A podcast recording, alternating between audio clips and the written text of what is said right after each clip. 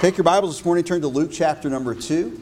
Luke chapter number 2, very familiar passages around the holiday season, things that we've looked at every year for virtually all of our lives. If you know the Lord, grew up in a Christian home environment. But there's just so much to be reminded of and how God works in our lives and He brings that hope to us. It always seems like when Christmas rolls around, it's a great and it's a blessed time, but it's always a time when I seem to need a little bit more hope. I need to be reminded of the hope that God gives us and the encouragement that He bestows upon us and all that He's provided for us. And so as we look this morning at Luke chapter number 2, we're going to look just at the first 7 verses this morning as we begin. And as we continue with our thoughts this morning on Jesus, Messiah. And so Luke chapter 2, beginning in verse 1, the Bible says, "And it came to pass in those days that there went out a decree from Caesar Augustus that all the world should be taxed. And this taxing was first made when Serenius was governor of Syria. And all went to be taxed, everyone to his own city. And Joseph also went up from Galilee, out of the city of Nazareth, into Judea, unto the city of David, which is called Bethlehem, because he was of the house and the lineage of David, to be taxed with Mary, his espoused wife, being great with child. And so it was that while they were there, the days were accomplished that she should be delivered. And she brought forth her firstborn son and wrapped him in swaddling clothes and laid him in a manger because there was no room for them in the inn." I want to speak this morning as we continue our series on Jesus Messiah on this thought, the provision of the Messiah. The Messiah provided. And let's pray. Father, as we again begin the message this morning, I pray as we've opened your word that you would bless it and that you would help us to open our hearts, Lord, to you as you speak to us. When I pray that you'd help us to focus now on your word and allow your word to focus on us. Lord, work in our hearts, we pray this morning. In Jesus' name, amen. So last week as we began, we talked about looking at Jesus Messiah and the promise of the Messiah. That God came from the Garden of Eden and began immediately to at the fall of man to offer a solution to the sin problem, a remedy, a ransom that would be provided. And so we looked last week at the term Messiah, meaning the anointed one, specifically a prince, the king of Israel, and the high priest, the final high priest of Israel. And so we look at the Lord Jesus Christ. We describe him as prophet, priest, and king. The Bible clearly shows him fulfilling all of those roles. And we looked at that promise of Messiah that was given, that God would give the one that He selected, that He chose. He prophesied in many accounts how His birth would unfold, where it would take place, and so many different aspects. And we looked at many of those last week. We also looked at the New Testament equivalent to the title Messiah. Is the word and the title Christ. We think of the Lord Jesus Christ. We think of that in terms and context often of our own culture, meaning that when we hear that, Jesus Christ, we simply think of a first name and a last name. But the reality is that He is Jesus the Christ. He is the Messiah. He is the anointed one. And it is a title, the anointed, and Christ meaning specifically anointed, the Messiah, and more specifically the Son of God. And so he identifies fully for us in His name and in His title exactly who He is. They were told, Joseph and Mary, to name Him Jesus. The name Jesus, and you'll see it there as we looked at it last week in all capitals, as the King James translators put it out. When you see Lord in all caps, or Jesus in all caps, or Christ in all caps, it means specifically Jehovah. Jehovah, the highest name of Almighty God, and Jesus in this context is in all caps, meaning Jehovah is salvation. There is no question that God is our Savior, that Jesus Christ is God. There is no There is no lacking of anything that was necessary in power and passion and person for Jesus Christ to be our God and our Savior. He is Creator and He is Restorer. He also said that He'll be called Emmanuel. It was prophesied by the prophet Isaiah, meaning God with us.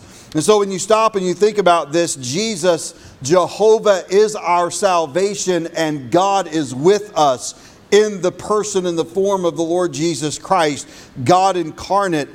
Then we have great hope, knowing that the very God that created all that is the same God that has loved us enough to come and to forgive our sins and to restore us to the position of a child of God. Not just merely the creation of God, but God's blessed children. And so it is the promise of Messiah that we saw last week. And we saw that because of the sin of mankind, because of our inability to save ourselves, our inability to be good enough, our inability to live righteously, no matter how hard we try, no matter how determined we are, it was necessary for Messiah to come to pay our sin debt and to do what we could not do for ourselves. We saw that was a noteworthy promise. The promised Messiah was extraordinary. It was noteworthy in the fact that it was miraculous in nature. It was noteworthy that He was born of a virgin. Without the virgin birth, there could be no salvation this morning. If you say, well, I believe that Jesus is a great prophet and that Jesus is a great priest, but I don't believe in the virgin birth, then He can't be your Savior, because if He's not born of a virgin, that He is not worthy to be the sacrifice for sin. It was completely necessary for the miraculous nature of His virgin birth to happen the way that it happened and unfolded in the Scripture, because without it, He would have had to die and pay for His own sin nature that was passed down from His father Adam. But He is that second Adam. He did not have a natural human father. He was conceived supernaturally, miraculously, by the Holy Spirit of God. He has a human mother, but no sin nature, making Him 100% God and yet 100% man. A perfect representative to live and to bear upon Himself the penalty of our sin, so that God's wrath, mercy, justice, all could be satisfied, demonstrated, and fulfilled, and we could be atoned. It was noteworthy promise. It was a never-ending promise. I'm glad this morning that the promise that He gave us in Messiah wasn't one that was only to last for as long as I dotted my I's and crossed my T's. It didn't last as long as I could be good or I could maintain a worthy lifestyle. It was a never-ending promise. My friends, if you've trusted Jesus Christ as your Lord and Savior, the life He's promised you is not a temporary life or a life that depends upon you to do a number of things to maintain it. It is the promise, the life that was given, that was extraordinary and that was eternal in nature. It will never end. If you've been born into the family of God, you will forever be a child of God. No one can change that. No one can take that away from you. God Himself could not change that if He decided to, because He cannot lie. And if He were to do that, He would make Himself a liar. And we look and understand that the promise that God gave us for Messiah was important. It was necessary, and it had to be unfolded exactly the way that He promised it, and it was. This morning, we look at the provision of the promise. It's one thing to promise something. It's another thing to fulfill the promise. When we talk about the word provision, a lot of times we think of it in just the sense of making sure something can carry on. Now, we've got provisions. We've got groceries in the counter. We've got electricity. We've got supplies. But it means not only that aspect, but it is the act of providing and making previous preparation for. So when we talk about the act of God and providing the Messiah, is that He made previous preparation. In other words, he was orchestrating all of the acts of mankind to bring about all that was necessary for the birth to unfold the way that it was ordained and foretold by the prophets in the Old Testament. And so we're going to look at that aspect of this and the birth of Christ that way this morning, the act of providing and making previous preparation. We see that demonstrated as we look this morning, as he says that God's providence, we see God's providence on full display as he's orchestrating these things, and we see it here. It says here, and it came to pass in those days that there went out a decree from Caesar Augustus. Caesar Augustus had absolutely no desire in helping God fulfill his promise to humanity. He was a corrupt pagan leader. He was not someone that cared the least about the spiritual well-being of God's people and what God needed to do, but yet it was necessary for him to orchestrate this so that Jesus and Joseph and Mary would leave Nazareth and go to Bethlehem in time for the birth. You see, the prophets had told us that Jesus would come from, that Messiah would come from Bethlehem. They also told us that he would have to be in Nazareth. And we don't have time this morning to go through every prophecy here. But notice in Micah chapter 5 and verse 2, as Jesus' birth is foretold, "But thou, Bethlehem Ephratah, though thou be little among the thousands of Judah, yet out of thee shall come forth unto me that is going to be ruler in Israel, whose goings forth have been from old, from everlasting." In other words, it's ascribing here the everlasting, eternal nature of the Lord Jesus Christ. He did not come into existence when he was born of Mary in Bethlehem. He always has existed. He is God. He simply put on human flesh at the moment of the conception and his birth. And so Caesar's decree ensured that Joseph and Mary would be in the right place at the right time for the prophecy to be fulfilled. And you stop and you think about what that meant for them. At being that ready to deliver a child and having to climb on the back of a donkey and ride all the way from Nazareth down to Bethlehem. And so it was not a convenient thing, but it was a commanded thing. They had not here just only the taxation, but it was the census. And they were required not to fill out a form and send it in by email, but to go to the place of their birth. If we were to do things that way today, then all of us last year would have at some point had to go back to the city of our birth with our families to be counted and to be registered. That was the process that they had in place here. And so that was necessary for them to know. God didn't come. God came to them and said, "Hey, Mary, you're going to conceive a child, and Joseph, this thing is of the Holy Ghost, and you're going to name him Jesus, and he'll be called Emmanuel, and he's going to save his people from his sins." But he didn't say on this date, "Get up and leave Nazareth and go to Bethlehem." He just worked in the affairs of man to ensure that his plan came to fruition. My friends, God's still doing the very same thing in our lives today. There's not anything left to be fulfilled in the Scripture that will not, in God's time, be fulfilled, regardless of our faithfulness or lack thereof. God's will be done. God's work will take place. And so when we look at how God worked here and his providence was working behind the scenes, this decree came from Rome that required them at this moment. Listen, if it was any of us, we would have said, well, this is an inconvenient time. There must be some kind of an exception. If there would have been an alternative way to go, no one would put their wife ready to deliver a child within days on the back of an animal and ride it however many miles it was from Nazareth to Bethlehem and to deal with that burden when everything was so crowded and there was no guarantee that there would even be a place to stay.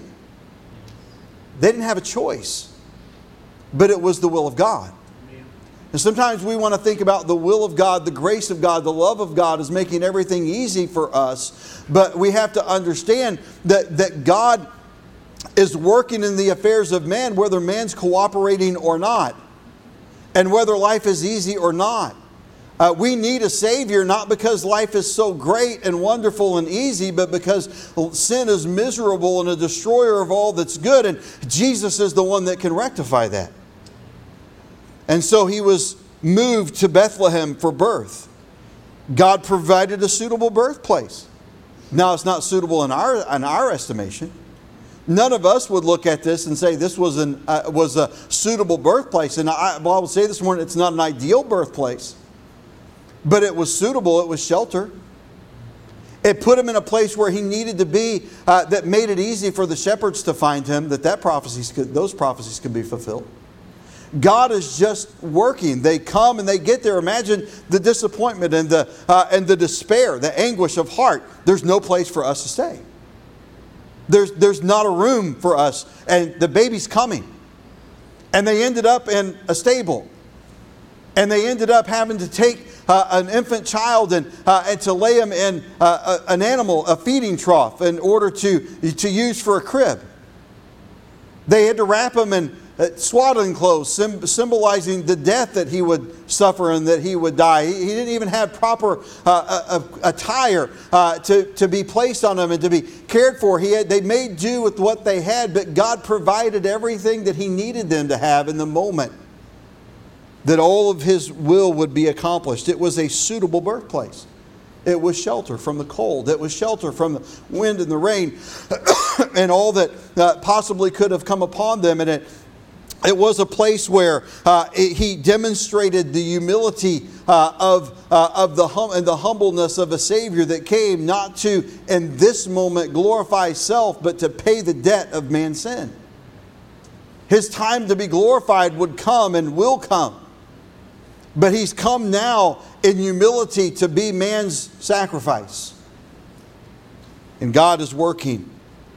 God's work ensured that every prophecy was fulfilled. And we could spend literally weeks going through the prophecies that interlace here from the Old Testament. But listen, Pastor, does it really matter that all of them were fulfilled? Yes, if one would have failed to be fulfilled, then God is a liar and is untrustworthy.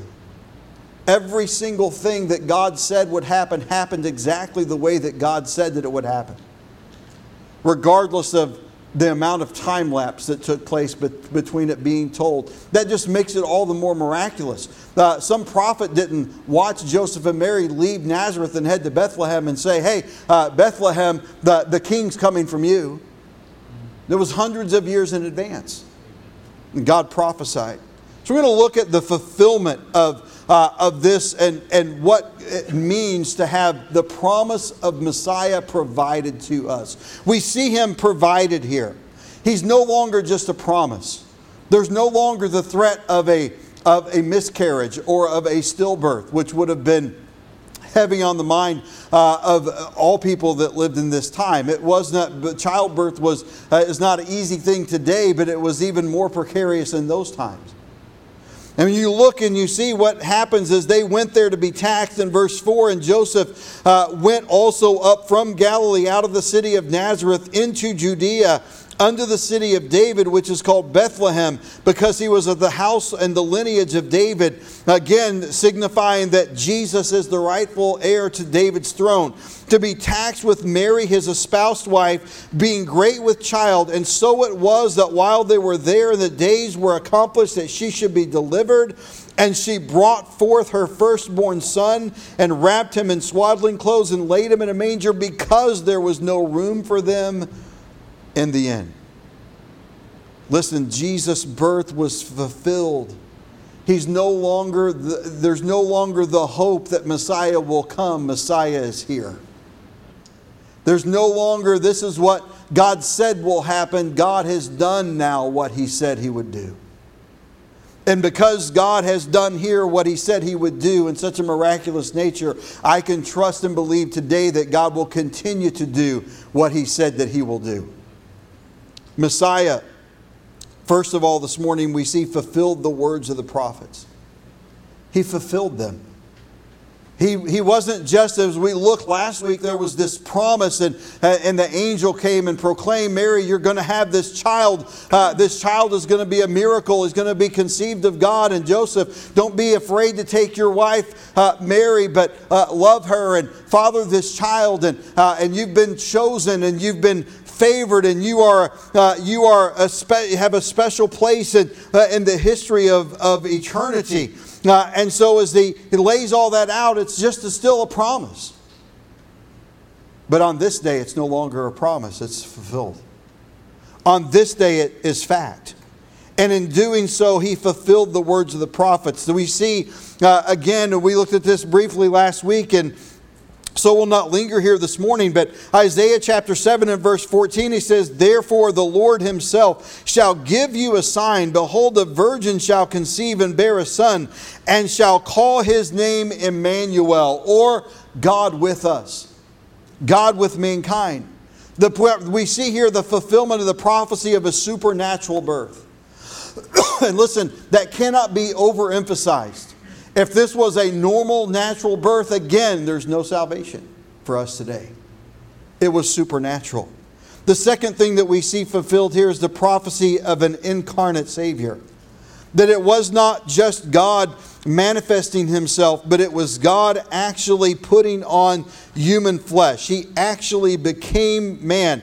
John in chapter 1 tells us that the Word became flesh and dwelt among us. He identifies who the Word was. In the beginning was the Word, and the Word was with God, and the Word was God. It wasn't just a child that someone put a title to. It was God as putting on human flesh and becoming man for our benefit. In Jeremiah chapter 23, and verses 5 and 6, it says, and we'll back up to verse 4, And I will set up shepherds over them, which shall feed them, and they shall fear no more, nor be dismayed, neither shall they be lacking, saith the Lord. Behold, the days come, saith the Lord, that I will raise unto David a righteous branch, and a king shall reign and prosper, and shall execute judgment and justice in the earth. In his days Judah shall be saved, and Israel shall dwell safely. And this is the name whereby he shall be called. Again, in all caps, and this is Jehovah God, the Lord our righteousness. He has identified that this is the fulfillment of the Lord Jesus Christ coming incarnate in human flesh, a man, but God. Prophets fulfilled. We see the prophecy of His incarnation, the prophecy of His supernatural birth, and the prophecy of full salvation for humankind. God did not just come and say, I'm going to save you from your sin, and then you've got to bear and make your way through life without me. He said, I'm saving you completely from the curse of your sin. Though we still bear the effects of that on this earth, the day's coming where we will be liberated from even the curse of sin upon the earth when we come into the presence of our Savior. The penalty for our sin has been delivered and can be received if we'll put our faith and trust in Christ.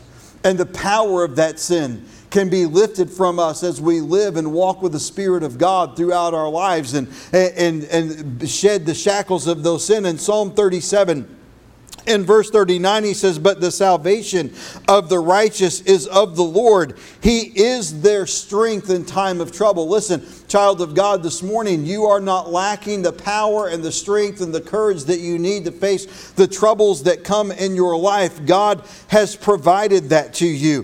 When you feel weak and overwhelmed, Psalm 55:22 tells us, Cast thy burden upon the Lord, and He shall sustain thee. He shall never suffer the righteous to be moved. We are not without resource this morning. We are not without the help and the power and the presence of God in our life. The salvation was not, hey, I'm coming and I'm going to lift you from the trouble of your of the penalty of your sin, and I'll see you later when you get to heaven. No, He's right here with us every step of the way. Psalm 140 and verse number 12 and 13 says, I know that the Lord will maintain the cause of the afflicted and the right of the poor. Surely the righteous shall give thanks unto thy name. The upright shall dwell in thy presence. And my friends, this morning, no matter what you're going through, you are in the presence of Almighty God.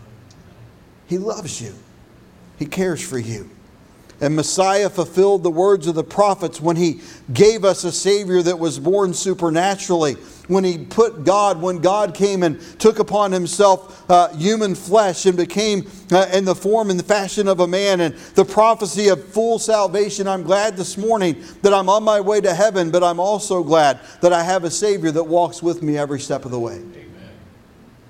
We see in the Messiah fulfilling, first of all, the words of the prophets, but then secondly this morning, Messiah also fulfilled the work of the high priest. Why did He come? He came to save His people from their sins.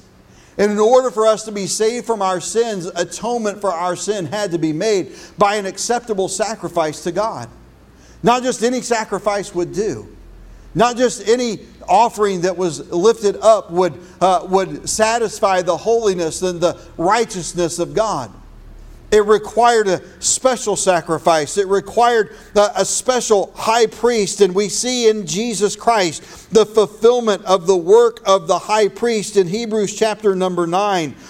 In verses 11 and 12, and there are several passages in Hebrews that say that he is a high priest after the order of Melchizedek. But in Hebrews chapter 9 and verse 11, it says, "But Christ, being come an high priest of good things to come, by a greater and more perfect tabernacle, not made with hands, it is to say, not of this building, neither by the blood of goats and calves, but by His own blood He entered once into the holy place, having obtained eternal redemption for us. For if the blood of bulls and of goats and the ashes of an heifer, sprinkling the unclean, sanctifieth to the purifying of the flesh, how much more shall the blood of Christ, who through the eternal Spirit offered Himself without spot to God, purge your conscience from dead works to serve the living God." And what we see is He takes on His role as priest, as that the high priest of Israel, to show the coming Messiah and what God would do when Jesus was offered on the cross, formed the tabernacle and then the temple with a courtyard where sacrifice would be made, and then an altar where the sacrifice would be laid and offered to God, and the blood would be sprinkled for daily sacrifices, and then a laver to wash and to cleanse, and then a holy place where God's provision was promised and showed and demonstrated by the table of showbread, and that was changed out in the power of the Spirit of God with the oil that was placed upon top of the showbread, and then to the left the lampstand that was there that showed God's eternal light and how He's the light of the world, and then the altar of incense before the curtain leading into the Holy of Holies where the incense would offer and show the prayers of God's people rising up and spilling over the curtain into the Holy of Holies, showing our prayers going to God. And the high priest on one day a year would go into the Holy of Holies with the Ark of the Covenant and the mercy seat of God. And he would take the atonement sacrifice and he would go in and he would sprinkle that blood and atonement for the sin of mankind for another year. And the work of the high priest, the only man who could enter, the only one that could go into that most holy of places to offer that atonement sacrifice and to sprinkle that blood on behalf of mankind to appease God for the next year until Messiah came, that Jesus said, "I am the sacrifice. It is my blood that is worthy and offerable to God. And I am the high priest. I am the only one that's worthy to take the sacrifice and bring it to the presence of God." And He entered into the holiest place and He offered His own blood and sacrifice, that God's wrath was satisfied and justice was served and mercy was bestowed upon that final mercy seat as God looked down from heaven and said, "This is my beloved Son, in whom I am well pleased. He's offered Himself from you. He sacrificed Himself for you. He is the great high priest after the order of Melchizedek." And Messiah fulfilled the work of the high priest. It's not lacking anymore. Amen. It's done. He offered an acceptable sacrifice. Hebrews chapter 9, still in verses 23 through 28, which we've looked at, we see we looked at the verses preceding. He continues in verse 23. "It was therefore necessary that the patterns of the things in the heavens should be purified with these, but with the heavenly things themselves with better sacrifices than these. For Christ is not entered into the holy places made with hands, which are the figures of the true, but into the heaven itself, now to appear in the presence of God for us. Nor yet that he should offer himself often, as the high priest enter into the holy place every year with the blood of others, for then must he often have suffered since the foundation of the world. But now once in the end of the world hath he appeared to put away sin by the sacrifice of himself. And as it is appointed unto men once to die, but after this the judgment, so Christ was once offered to bear the sins of many, and unto them that look for him shall he appear the second time without sin unto salvation. My friends, this morning Jesus Christ has offered an acceptable sacrifice because he was an able servant. He was the only one who was able. He was the only one who was worthy. He was the only one that could satisfy the wrath and the work of God. I'm glad this morning that that virgin-born baby grew to be the Savior of humanity. Amen. We have a newborn in our house right now, and he's just 8 days old today. It's hard to hold that little helpless child and to see a man. It's hard to hold that little infant and to see strength. It's hard to hold them and see any kind of power. His 2-year-old brother, you can see a little power. He slings something across the room. He's still just a child, and it's not as if a man was throwing it, but you can see the potential that's there with the older sibling. But you can't see it in the week old baby. And as this week old, there's this days old and week old baby Jesus laid in the manger, it's hard to look and to fathom and see that this is Almighty God. He may have seemed helpless, but he wasn't. And he was right there in that precious infant state for you and for me. And as the scripture records it, he became that acceptable sacrifice. And he grew up and he gained in skill and knowledge, and he walked with the Spirit, and he was empowered by God even though he was God. And he bore upon himself our sin, an able servant, because he was an authentic Savior. He wasn't an imposter. We like things to be authenticated. We like to know that they're real, that they're genuine. We like to know that things are proven and that they're not put on. If you go and you find and purchase something of value, especially if it's historical in nature, you want to know that it's been authenticated. My friends, there is no greater God than Jesus Christ. He is the only true and living God, and He is authentic. He is not put on. He is not a figment of our imagination. He is not some myth or some fable of years gone by. He is the true and living God. Yes. An authentic Savior. In John's Gospel, in chapter number 20, we see that this authentic Savior has demonstrated for us His love for us and His power for us. And in John chapter 20 and verses 25 through 28, he says, "And when he had so said, he showed unto them with his hands and his side. Then were the disciples glad when they saw the Lord. Then said Jesus to them again, Peace be unto you, as my Father hath sent me, even so send I you. And when he had thus said, he breathed on them, and saith unto them, Receive ye the Holy Ghost. And whosoever sins ye remit, they are remitted unto them. And whosoever sins ye retain, they are retained. But Thomas, one of the 12, called Didymus, was not with them when Jesus came. And the other disciples therefore said unto him, We have seen the Lord. But he said unto them, Except I shall see in his hands the print of the nails, and put my fingers into the print of the nails, and thrust my hand into his side, I will not believe. And after 8 days again his disciples were within, and Thomas with them. Then came Jesus, the doors being shut, and stood in the midst, and said, Peace be unto you." I think this morning, if he were to just show up in the middle of the room and materialize right here without walking through a door, it would be good, comforting words for all of us to hear him say, Peace be unto you. And he says to them, Peace be unto you. Then said he unto Thomas, Reach hither thy finger, behold my hands, and reach hither thy hand, and thrust it into my side, and be not faithless, but believing. Notice the response of Thomas. And Thomas answered and said unto him, My Lord and my God. My friends, this morning the Lord Jesus Christ, that little baby in the manger, is not only a virgin-born child, and He not only is the son of Joseph and Mary, the carpenter, the Son of God, in whom God was well pleased, and the working high priest that offered himself a sacrifice, and the one that shed his blood. He is our Lord and our God. Amen. 2 Peter chapter number 1 and verses number 16 and 17. 2 Peter chapter 1 verses 16 and 17.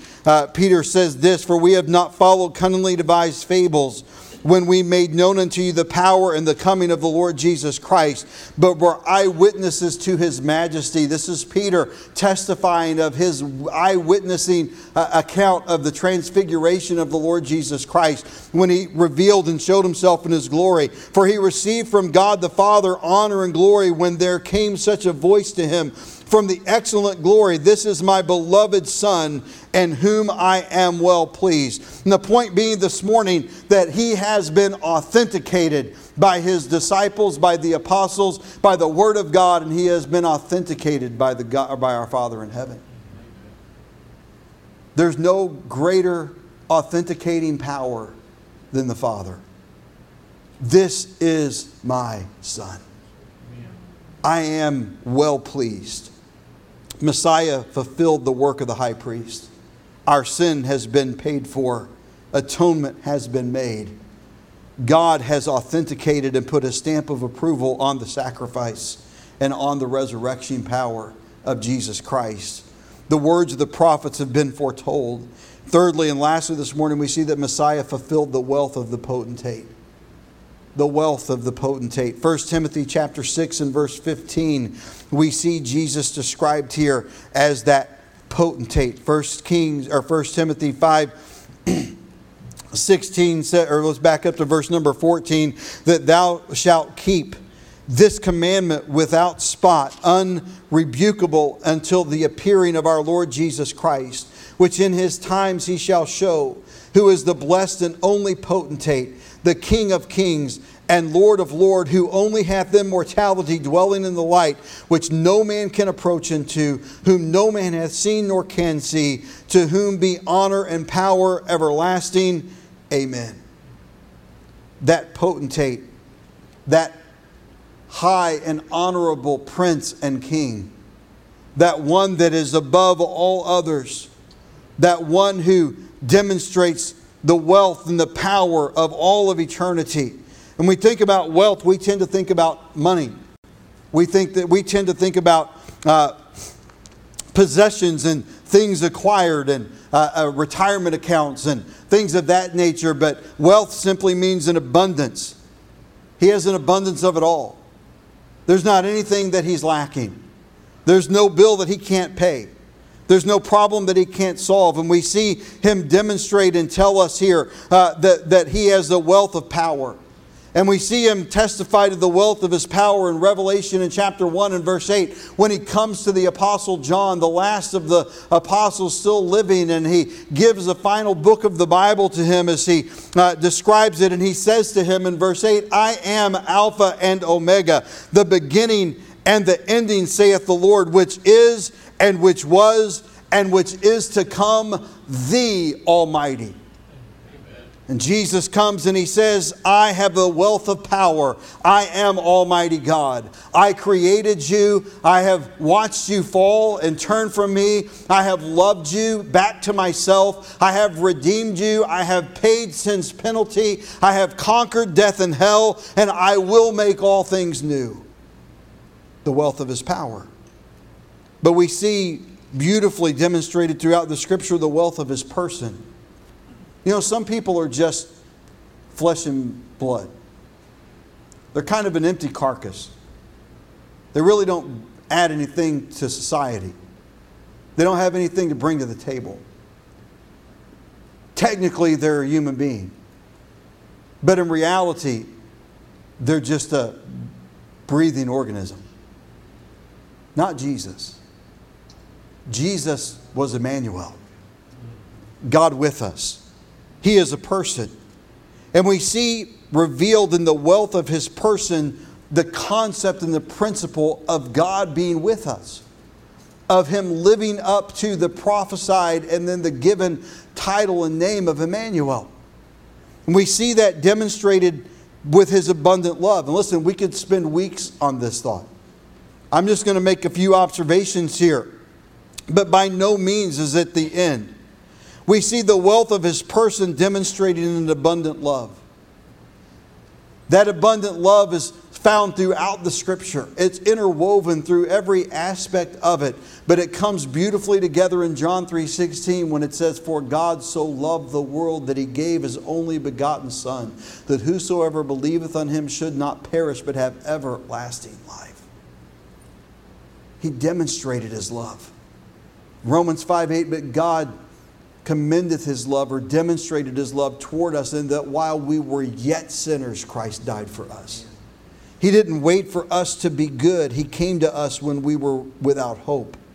An abundant love, an unending love, an unexplainable love, an incomprehensible love.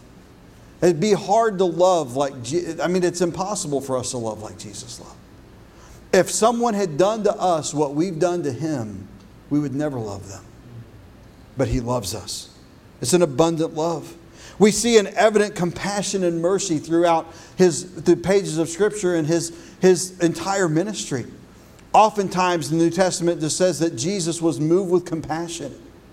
And his move with compassion wasn't just that his heart felt bad and took pity on someone. He was spurred to action. He went to them and he met the needs and he healed their diseases and he took care of their problems and in some cases even raised them from the grave to fulfill and to be the sign that he promised he would be. Why? Because he had an abundant love that was evident by his compassion and mercy. We are here this morning redeemed by a God who had mercy upon us. He demonstrated and he gave us salvation that we do not deserve, that we are unworthy of. But he had mercy upon us. He has compassion towards us. Dr. Lee Roberson used to famously say that compassion is your hurt and my heart. Your hurt this morning is in his heart. The Lord Jesus Christ has been touched and tempted in all points like as we are, and yet without sin. He is a high priest that has been in touch with the feeling of our infirmities. He knows exactly the burdens that we bear and the heartache that we have. It is an evident compassion. And then thirdly, here we see in the wealth of his person an available grace. He did not leave us alone, but he extended his grace toward us. That unmerited favor, that riches of God at the expense of his sacrifice on Calvary. And he says, by grace, through faith, you must be saved. For by grace you are saved through faith. And it not of yourselves, it is the gift of God. Not of works, lest any man should boast. It is the grace of God that saves our souls. It is the grace of God that made salvation possible. It is the grace of God that brought an almighty God into the form of an innocent, helpless child. In 2 Peter chapter number 3 and verse number 9, the Bible says, "The Lord is not slack concerning his promises, some men count slackness, but is long-suffering to usward, not willing that any should perish, but that all should come to repentance." My friend, he didn't die for some, he died for all. He wants every man to be redeemed unto himself. He wants everyone to partake in what he promised. And we see the wealth of his person, an abundant love, an evident compassion, an available grace made to us if we'll put our faith and trust in him. And then we see the wealth of his people. He didn't save us just to flounder around and find our way on our own. In John chapter number 10 and verse number 10, as he speaks and gives the passage on the Good Shepherd, he says, "The thief cometh not for to steal, but to kill and to destroy. I am come that they might have life, and that they might have it more abundantly." He doesn't want you to just live. He wants you to live abundantly. Not necessarily abundantly in wealth of material goods, but abundant in the presence of God in your life. Abundant in his power in your life and his working in your life and his fulfilling all that he's promised within you. In Titus chapter number 3 and verses 4 through 7, he continues and tells us that but after that kindness and love of God our Savior toward man appeared, not by works of righteousness which we have done, but according to His mercy He saved us, by the washing of regeneration and the renewing of the Holy Ghost, which shed on us abundantly through Jesus Christ our Savior, that being justified by His grace, we should be made heirs according to the hope of eternal life. My friends, this morning we're not just a downcast, outcast sinner that's been left to flounder in the sin and the curse of sin upon this earth. We have a God that loved us so much that He came and He looked down in compassion and mercy and He said, I am going to do for you what you cannot do for yourself, and I'm going to put on human flesh, and I'm going to be born miraculously of a virgin so that there is no need, that there is no nature of sin, and I'm going to walk among you, and I'm going to experience what you experience, and I'm going to feel your pain, and I'm going to heal your brokenness, and I'm going to reach out to you, and whenever that is fulfilled, then I'm going to offer myself a sacrifice on Calvary's cross. He laid down His life. The Bible says no man took it from Him. They did not have the power to crucify Him had He not offered Himself a willing sacrifice on our behalf. And they beat His back, and they pounded His head, and they pierced His brow with a crown of thorns, and they put Him on a cross, and they spiked His hands and His feet, and they dropped that cross into a hole, and they dislocated the joints of His bone, and they beat Him senseless until He couldn't even be recognizable as a man, Isaiah tells us in chapter 53. And whenever He had borne all of that for you, and God poured out all of His wrath upon Him, He looked up and He said, it is finished, and He gave up the ghost. That little baby, that little innocent, for you and for me. 3 days, the world held its breath. For 3 days, Satan thought he had won victory. And then a stone rolled away. And life came back upon that body. And Jesus walked out of that tomb, the keys of death and hell in hand, so that what was promised was now fulfilled. So that mankind could walk and could live in the power of the Holy Spirit of God. So that we could be a people that lived for Him, and that He could use, and that He could work through to share His message of hope and love and compassion to a world that does not know Him, to a world that will continually reject Him. Listen, it is the wealth of God's people to live abundantly in the power of the Spirit of God, to take the message of the gospel of Christ to a lost and a dying world that doesn't even want to hear it or understand the need that they have, to do so in a way that causes them to gain their attention and to put their focus back on the cross of Calvary, on Jesus, back to a manger, to the prophets of God, to where God can look down and say, this is my beloved Son in whom I am well pleased. Hear Him. Hear Him. Will you hear Him this morning? Will you hear that baby cry? Will you hear that King of Kings and Lord of Lords say, I am the beginning and the end, the Alpha and the Omega. I am Almighty God, and I love you. And I want to redeem you. And if I have redeemed you, I want you to live in power and abundance. God not only promised the Messiah, He promised the Messiah, or He provided the Messiah that He promised. Amen. Listen, Christmas time is a time of great hope because of what God provided. Amen. He provided a Savior.